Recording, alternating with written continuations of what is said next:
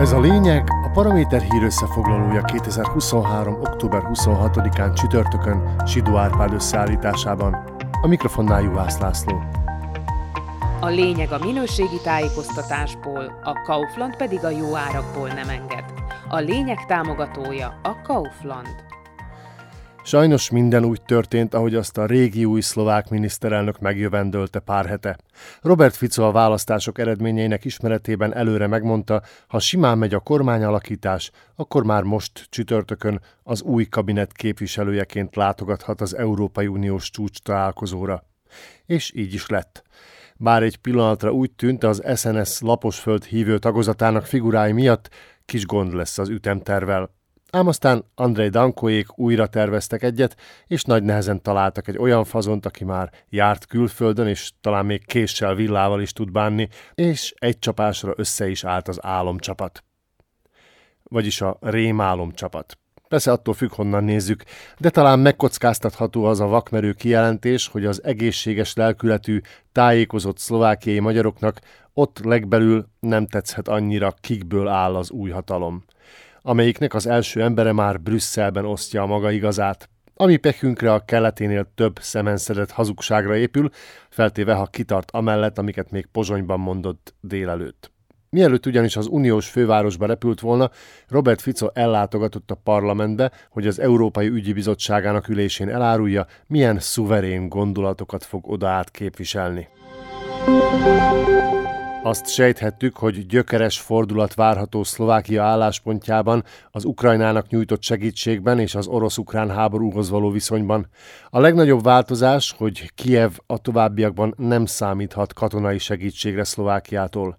Számokban kifejezve most az a mondás, hogy kormányfőként a nulla mértékű katonai segítségnyújtást fogja erőltetni. Azért van ez így, mert úgy értékeli a helyzetet ez a geopolitikai nagyágyú, hogy Oroszország nem is veszélyes Szlovákiára nézve, minket ez a konfliktus nem is érint, közünk sincs hozzá. Jó, hogy azt nem tette hozzá, hogy Moszkva hagyományosan előzékeny és kedves a közép-európai népekhez, ezért minden okunk megvan a ruszkikat tisztelni. Fico megismételte azt a meggyőződését is, hogy a háborút kizárólag Oroszország és az Egyesült Államok fejezheti be, amiben Ukrajnának nincs semmi beleszólása. Miért is lenne? Csak azért, mert a szomszédos ország polgárai már 610 napja vérüket áldozzák a hazájukért? Ez szerinte valószínűleg smafu. Különben is Fico Ukrajnát semleges államként képzeli el, mivel Oroszország nem tudná elfogadni, ha a szomszédja NATO tag lenne. Mert mintha Moszkva nem tudna beletörődni abba, hogy már eddig is hat olyan országgal van közös határa, amelyik az Atlanti Szövetségben tevékenykedik. Fico azt is Kiev szemére veti, hogy Ukrajna a legkorruptabb ország a világon. Közben meg, ha megnézni a statisztikákat, akkor láthatja, hogy vesztegetésben az oroszok sokkal nagyobb bajnokok. Az meg külön vicces, hogy Magyarországhoz képest Kiev pont annyira mutyizós hely, amennyire Csehországhoz viszonyítva Budapest.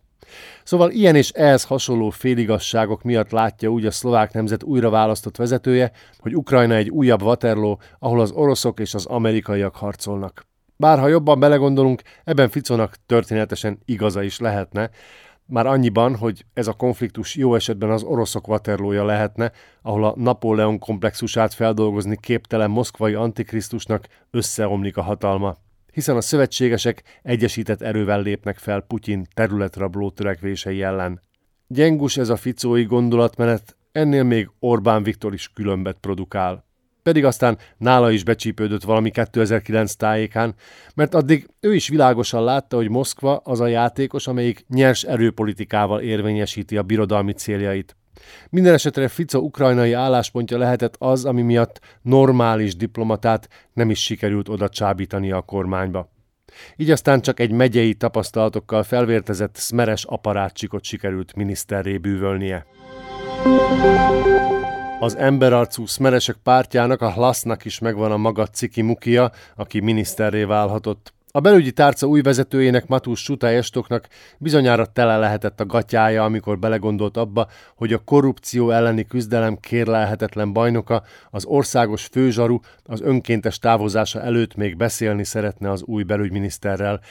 Erre a hlaszos pojáca gyorsan kirúgta Hamran Istvánt, hogy még csak találkoznia se kelljen vele. Mert akkor még szemből szemben megkapná a Kalinyák politikai utódja, hogy mi a nagybüdös helyzet a bűnüldözés meg az igazságszolgáltatás terén az országban.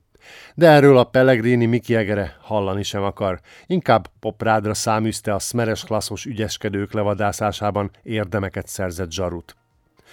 Azonban Hamran rosszabbul is járhatott volna, főleg ha ez máshol történik vele. Ha mondjuk a küzdelmét kettő határral arrébb, például Oroszországban vívta volna, mert akkor közvetlenül a szibériai elhurcoltatása előtt véletlenül kiesett volna az ablakon. Sidó Árpád szerint ez volt a lényeg 2023. október 26-án csütörtökön.